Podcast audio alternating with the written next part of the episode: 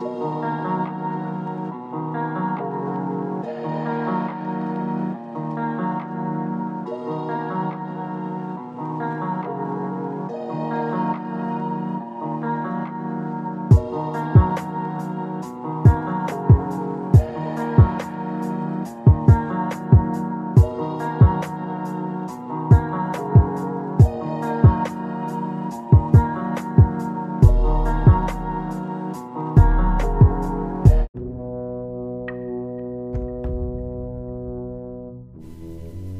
Hey guys, welcome back and thanks for joining me. I'm your host Sherry, and you are joining me here on the dark side. I apologize if I sound a little funny, I'm getting over a cold. This story takes place in New Zealand. You guys have me so nervous that I'm going to mispronounce a city name. For some reason, people go crazy when a podcast host says a word incorrectly. So I had to enlist the help of my dear friend Ash, who is from New Zealand, to help me out with some of these city names. They reviewed them and approved, but my strong American accent isn't doing me any favors right now. So if I'm off on a word, I apologize to my Kiwi listeners. I love you guys and I love your country. Today's story is about a young lady who had recently graduated college and was taking a gap year to travel. She explored various countries and planned a two week stay in New Zealand. But things didn't work out that way. Grace would never make it home from her trip. This is episode 88 The Murder of Grace Millane. This story takes place in 2018. I have not covered any cases from 2018 that I can remember, and I have a good reason for it, which I don't mind sharing with you all. For me personally, 2018 was the last year that I had a normal life. My son graduated high school in 2018. It was a wonderful year, and just three months into 2019, we lost him. My world became very dark, and it still is. I know it sounds cliche, but part of me really did die that day as well. My world as I knew it would never be the same. So, 2018 holds a special place in my heart that I keep locked away. Anyway, this case fascinated me and I couldn't wait to tell you all about it. Then I realized it took place in 2018 and I was like, well, shit. But I decided to proceed with it anyway. That's the reason I've avoided cases from that year. Let's talk about what was going on in the world in 2018. The Golden State Killer was apprehended after 32 years on the run. There was the royal wedding between Prince Harry and Meghan Markle. There was the birth of the Me Too movement, which compelled women to come forward with their stories. There was the deaths of Kate Spade and Anthony Bourdain, and unfortunately, both were suicides. And finally, some good news India decriminalized homosexuality. New York and Virginia became the first states to require mental health education in schools. And for the first time in history, a city in Georgia had its entire criminal justice system led by black women. Grace Millane was born December 2, 1996. She is from Wickford, Essex. Her parents are David and Gillian, and she has two brothers named Michael and Declan. Her father, David, owns his own construction company, so the family was very well off, like multimillionaires. Her grandfather was once the mayor of their area, and the family is well known and well liked by their community. These were good people. Grace is known for having a big smile and being such a kind soul. If you look at pictures of her, she's smiling in most of them. Grace also had a lot of hair and recently had donated a huge chunk of it to a childhood cancer charity. It would be used to make wigs for children who lost their hair due to chemotherapy. Grace recently graduated from the University of Lincoln. She earned her bachelor's degree in advertising and marketing. Now, it's common, especially for British college kids like Grace, to take a gap year after college or even after high school. It's basically a year with no school where you travel or intern somewhere. It's like one last hurrah before you go back to school or enter the workforce. Grace is brave because she's just going to backpack around for a whole year solo. She stays in various hostels and hotels and just has a blast and learns about herself and what she wants out of life. Grace posted on her Facebook, See ya, England, and a photo of Bilbo Baggins that said, I'm going on an adventure. For six weeks, she traveled through South America, She visited Peru and Chile, and it was cool for her because her mother once visited the same places. She was chatting every day with her parents and brothers. She sent them photos each day. Her parents are worried out of their minds knowing she's traveling alone, but Grace is a smart girl and she can handle herself well. On November 20th, 2018, Grace arrives in Auckland, New Zealand. Auckland is the big city. Auckland, as well as the rest of New Zealand, prides itself on having very little crime. It is called the sef- second safest country in the world. I don't know what the first one is, but I probably should have looked that up. The crime rates are so low. In fact, most crimes are just burglary. People from New Zealand are known to be very nice folks. So, Grace is in Auckland, New Zealand now. She's ready to enjoy two weeks here. She visits the northernmost tip of the country and sends her family photos of when she met up with some friends in the area. Ten days later, she returns alone to Auckland. She checks into a hostel. A hostel is basically a hotel, but you share a dorm with other people who are traveling as well. This one has four bedrooms, and there were three other travelers occupying the other rooms. My dad stayed in a few of them when he traveled out of the country, and they're much cheaper than actual hotel rooms. Grace decides that she's going to fire up her Tinder app and look for someone local. Whether she's looking for a long term boyfriend in New Zealand or just someone to hook up with while she's in the area, we don't know, and it's not for us to decide. But for whatever reason, she does a search for someone local that she would match with. She matches with a man named Jesse Kempson, and they agree to meet up later that day. At 5:37 p.m., this is December 1st, 2018. Grace takes a photo of the big Christmas tree at the city square and she sends it to her family. She's ready to go on her date, and this would be the last message they would receive from her. For the next three hours, Grace and her new date, Jesse, hop around to bars and have dinner. Grace messages one of her friends on Facebook and says, I'm on a date with a guy who's the manager of an oil company. She also said she clicked with him really well and would message her again tomorrow, letting her know how the rest of the date went.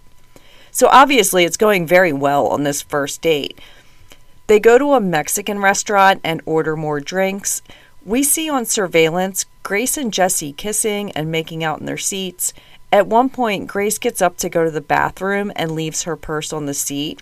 We see Jesse pick it up and rifle through it before putting it back on the chair before she comes out. Grace agrees to go back with him to his apartment. Now, the place that Jesse lives, I say it's an apartment, but it's like a hotel apartment. Basically, it's a small apartment, but it's serviced every day and they bring you towels and shit, and it's considered a four star hotel with heated pools and a gym and so on. It's called City Life Hotel. It's a fortune to live in if you're using it as your short term home, like Jesse was. The hotel is within walking distance from the bar they were at, so at 9:40 p.m. they cross the freeway and head into the hotel to Jesse's room. This would be the last time Grace would be seen alive.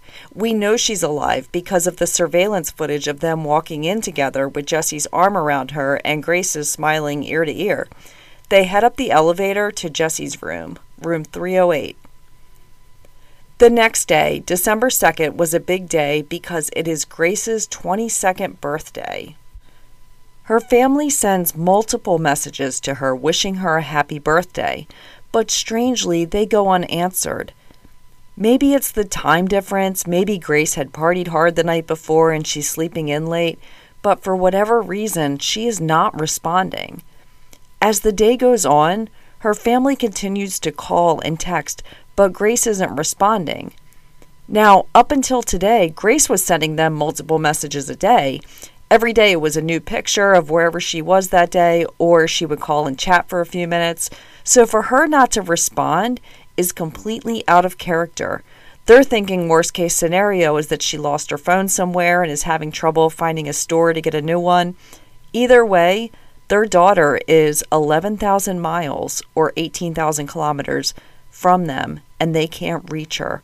Plus, it's her birthday. As well, Grace knows no one. She doesn't have any friends there or anyone that she knows. Three days later, which is December 5th, Her family filed a missing persons report with New Zealand police.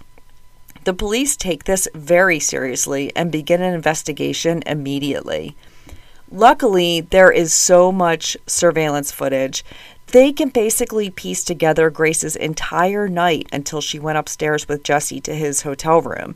I mean, you can see the moment they met at City Square, and you can see her taking out a phone, taking out her phone and taking a picture of the Christmas tree, and then texting it to her family.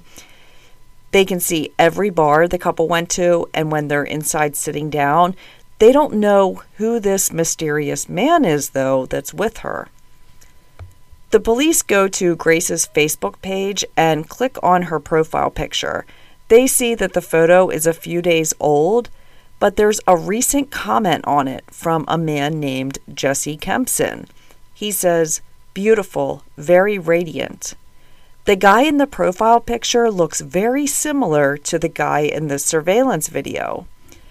They figure out who he is and bring him in for questioning. They learned he was living at the City Life Hotel.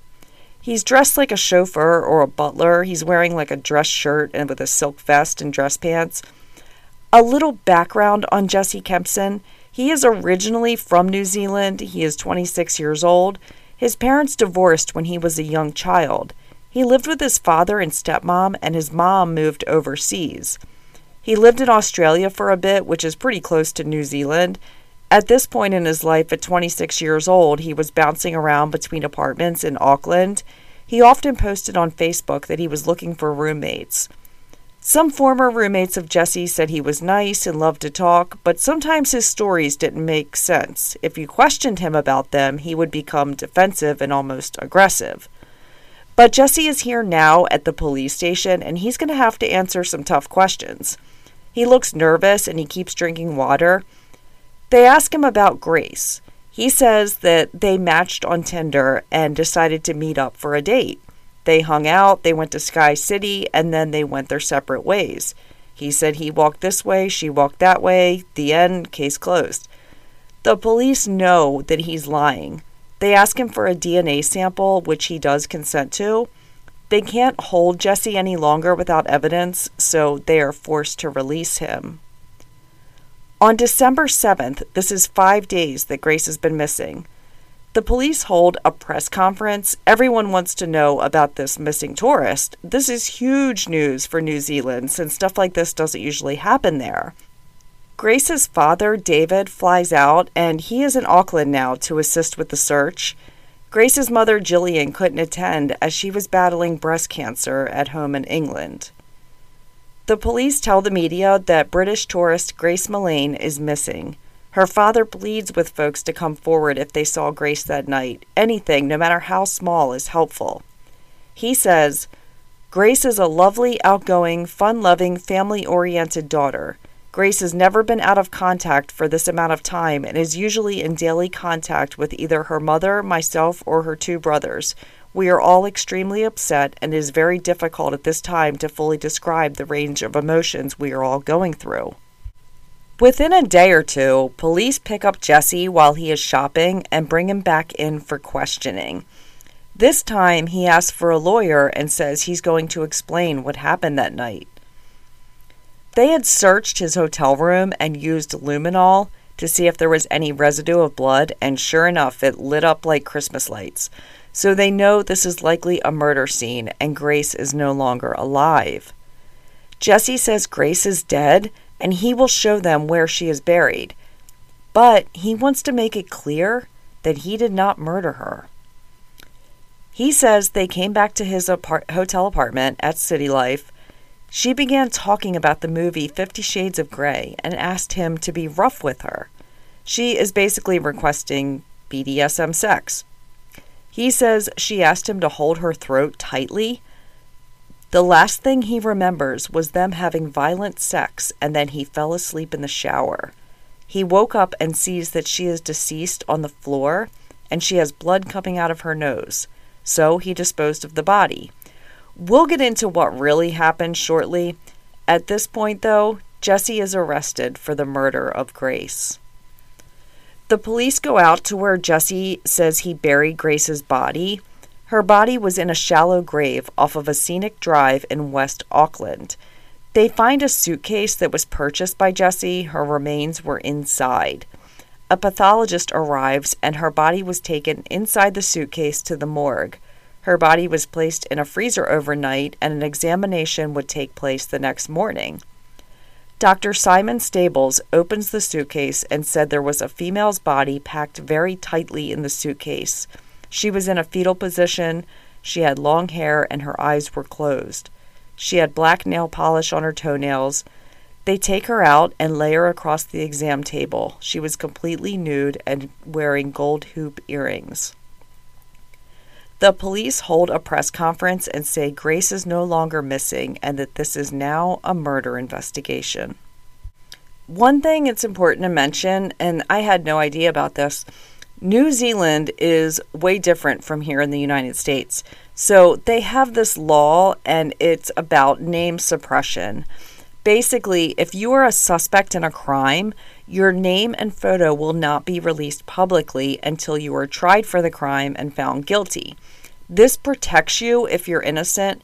Names do get leaked out illegally, which is what happened in this case, but news stations cannot name you as a suspect and put your picture out there. This is the reason why, if you Google Jesse Kempson, half of the photos have him blurred out. As a side note, New Zealand also has this principle called open law. Your trial is open to the public and anyone can attend. The Prime Minister of New Zealand, Jacinda Ardern, issues a formal apology to Grace's family watching this press conference made me tear up because it was different than most government leaders' dry speeches. It wasn't something off of a teleprompter written by five other people. She seemed genuinely caring and still felt deep pride for her country.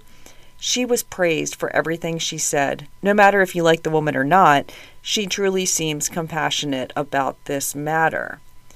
She said, quote, Firstly, I cannot imagine the grief of her family and what they are experiencing right now.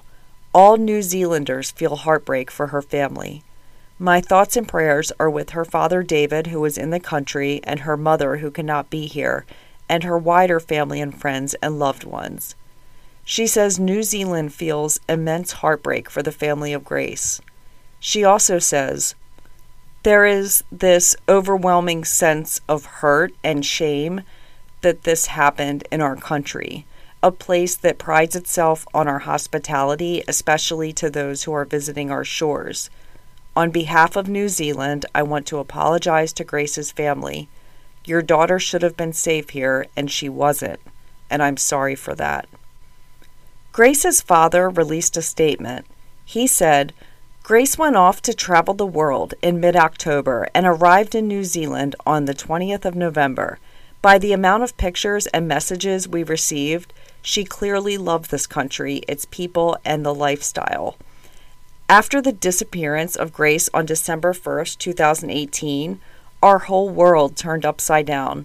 I arrived in Auckland on Friday, 7th of December, followed by my brother Martin.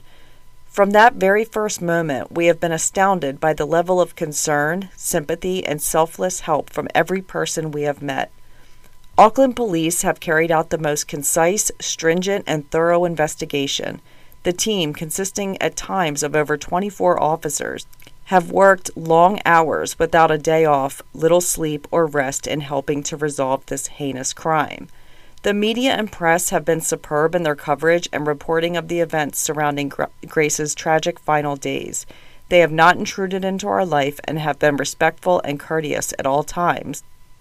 Gil, Michael, Declan, and myself would like to sincerely thank everybody involved and express our most profound gratitude.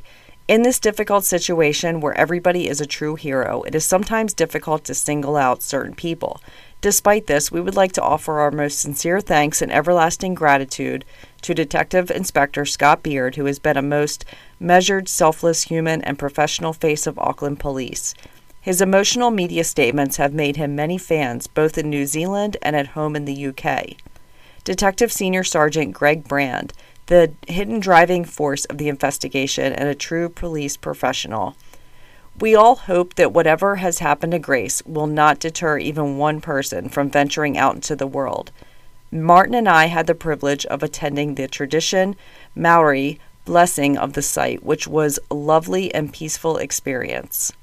Finally, we would like to thank the people of New Zealand for their outpouring of love, numerous messages, tributes, and compassion. Grace was not born here and only managed to stay a few weeks, but you have taken her to your hearts, and in some small way, she will forever be a Kiwi. My brother Martin and I leave for the UK this weekend to take her home. Can I just say how amazing the folks of New Zealand are? Grace's body was eventually released to her father and was flown back to her home in England. There, a large funeral took place with hundreds of mourners. Her brothers served as pallbearers. A beautiful wooden sign hung that read, Amazing Grace. Let's get into the timeline of what really happened that night of December 1st, 2018. This is what the police found. Lots of this came from surveillance footage from the area. On December 1st, 2018, Grace matched with Jesse on Tinder and they agreed to meet up later that night. They have dinner, they have drinks at various bars. They go back to Jesse's hotel room on the third floor at 9:40 p.m. Jesse has his arm around her and she's holding his hand. The footage of them in the elevator or lift for my international listeners was the last time Grace was seen alive. What happens once they arrive in the hotel room, only two people know, and that's Grace and Jesse. But either way, two people went in alive and only one came out. Jesse says they had consensual violent sex and that he held his hands on her throat. But the prosecution would state that Jesse would have had to have had his hands on her throat for minutes before she would pass out. Then he would have had to held his hands on her throat while she was unconscious for several more minutes until she died. You can't consent to your own murder. We know Jesse would have had to have strangled her for 7 to 10 minutes total. Jesse says he wakes up and realizes Grace is dead and disposed of her body. But what we actually learn is that he got on his phone and he started doing some Google searches. He suddenly wanted to know in the middle of the night about where he could find large trash bags near him and cleaning products. He also wanted to know about the hill range that was 20 miles outside Auckland. He searched hottest fire, so he's looking for ways to dispose of her body. He searched rigor mortis. He also did a Google search wanting to know if vultures were in New Zealand, and he searched flesh eating birds. He then took some photographs of Grace's nude body. Just to skip ahead a moment, the prosecutor in this case would argue that these photographs he took of Grace, deceased and nude, were his trophies.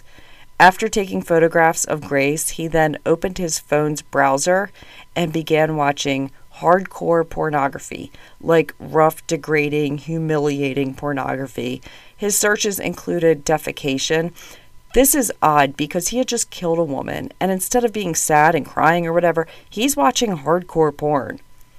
At 7:51 a.m. the morning after he killed Grace just hours earlier, he messages a woman on Tinder that he had met and he had plans to meet up with later that day. This is just to make sure that their date is still on for later that day. We learned Jesse then left the hotel and went to a store where he bought a suitcase to put Grace's body in. He would later purchase another of the same suitcase, but the other was a decoy so that when police asked him about the suitcase he bought, he could show them it's right up here in my hotel room. He also rented a carpet cleaner and carried it upstairs to his room. He packed Grace's corpse in the suitcase and put her in the trunk of his rental car and left her there for a bit. He says that during this time he tried to overdose on medication. Whether that's true or not, I have no idea. He goes to a hardware store and he purchases a shovel, which is confirmed on surveillance video. And then he drives Grace's body out to a remote area west of Auckland and buries the suitcase in a shallow grave. He takes his rental car to a car wash and leaves the shovel in the car wash bay when he's done. This is like the world's dumbest criminal. He goes on his date later that afternoon with this other woman, and she would state that this date was awkward. She said, first off, he is creepy as hell. This is their first date, and they just met each other. and he's talking about how good men could get accused of crimes they didn't do. He said his friend back in Australia had been accused of killing a woman during rough sex. He says it's crazy how guys can make one wrong move and go to jail for the rest of their life. I think he really didn't have a friend back in Australia that was accused of killing the woman during rough sex. I think he was just using this pretend theory on her, maybe to see what she thinks about his defense and gauge her reaction. She was thinking, yeah, this guy's a nutcase. I'm not going anywhere else with him. When the date ended, she knew that he had parked next to her car, but he didn't know which car was hers. So they said goodbye, and she told him her car was in a different area and walked in the opposite direction of her car. Doing that might have saved her life. If she had went out to her car and he's parked right next to her, he could have used that moment to kidnap her. During the trial, his defense argued that Jesse accidentally killed her during rough sex and then he panicked and disposed of her body. They say this was just a tragic accident. The prosecution argued that victims cannot consent to murder. They believe Jesse killed Grace and was sexually aroused from it. He enjoyed it and he got off on it. Since the prosecution was using this theory, the judge allowed Jesse's porn searches after the killing to be heard by the jury. Sexual gratification was the motive here. Grace's parents stayed in Auckland through this time for weeks during the trial. Grace's sexual history was on full public display for everyone in the courtroom, which is humiliating. Her parents didn't even know that she was using dating apps, but they said that's her business and kids don't have to tell their parents everything when they're adults. This whole time, Jesse Kempson has protection. Due to New Zealand's name suppression laws, his name and face have not been released to the public yet. Once his name was leaked, other women come forward claiming they were abused by Jesse Kempson. He had lied to them about his background, sometimes saying his mother was dead, sometimes she's alive. He, he says he makes millions of dollars a year, but currently involved in a lawsuit, so he's broke. All these different stories come out. We learned that eight months before Grace's murder, Jesse had a date with another woman he met on Tinder. Like Grace, she was a tourist from Britain. He took her back to his room. He was furious with her because he treated her like a princess on the date. Those are his words. And she wouldn't have sex with him. He ended up raping her brutally that night and forced her to perform sex acts on him. She kept quiet about the attack until she saw Jesse Kempson's face on TV and that he was on trial for murdering Grace Millane. An ex girlfriend also claimed that he was sexually abusive to her. The doctor who examined Grace said her body was found with more than a dozen bruises. He told the court the bruising on her neck wouldn't come from light pressure being applied like what would happen during a sexual act, but more of an aggressive strangulation. There are people who die of autoerotic asphyxiation, but not from another partner meaning people have strangled themselves with an object while engaging in autoerotic asphyxiation, but a partner would see them pass out and know it's time to stop. Jesse began strangling Grace during sex. After she passed out, he kept on strangling her for several more minutes until she died. He then watched porn and took p- photos of her nude body. He put her in a suitcase and he buried her, and then he went on another date the next day. In November 2019, although Jesse had pled not guilty, he was found guilty of murdering Grace Millane. He was sentenced to life in prison and would be eligible for parole after 17 years when he'll be 44 years old. I can't speak on the New Zealand Court of Law since I'm not from there, but that's the sentence that they gave him. Jesse was sentenced to 11 years in prison for the crimes against the other women. He went through trials for them too. But the 11 years doesn't mean much since it will be served concurrently with his sentence for Grace's murder. These weren't additional years tacked onto his sentence. He's eligible for parole in 2036. Then he'll be able to ask for forgiveness, and the court will decide if he's able to go back to regular society or if he needs to stay in prison. For now, Jesse Kempson is incarcerated at Auckland Prison. He filed several appeals and lost each of them. This prison facility that he's held at isn't like the prisons here in the US. It is known to be more of a rehabilitation clinic. It was designed to provide more humane conditions, and inmates have their own personal televisions and showers. They can also buy snacks and sodas. Jesse is in the high profile area, which is reserved for harsher crimes. They don't want to put murderers with guys who are in there for child support, but he still has access to all of these amenities. Remember me telling you that Grace's mother was sick with cancer? we learned that during this time, her 62 year old father, who was a constant presence in the trial, a man who the world mourned with as he spoke of his beloved daughter on TV, well, he was suffering with cancer as well. He died in November of 2020. The Millane family said in a statement We are heartbroken by the loss of David. He will be deeply missed by his family, friends, and all those that knew him. In January of 2023, Grace's mother, Gillian, now fully recovered from breast cancer, set out to hike Mount Kilimanjaro to raise money for charity. While on top of the mountain, she left two memory stones, one for her daughter and one for her husband. The Millane family have now set up a charity in her memory called Love Grace, where handbags and toiletries are collected for domestic abuse victims this charity is active in the UK and also New Zealand. The Millane family said they do not speak of Jesse or even mention his name, saying, quote, To use his name shows we care and gives him the notoriety he seeks. Her family was pleased that New Zealand has this name suppression law because that way Grace's name was out there and not his, saying that it allowed people to remember Grace, a young, vibrant girl who set out to see the world instead of the man who took her life. Rest in peace to Grace Millane, whose life was cut short at the young age of only 22.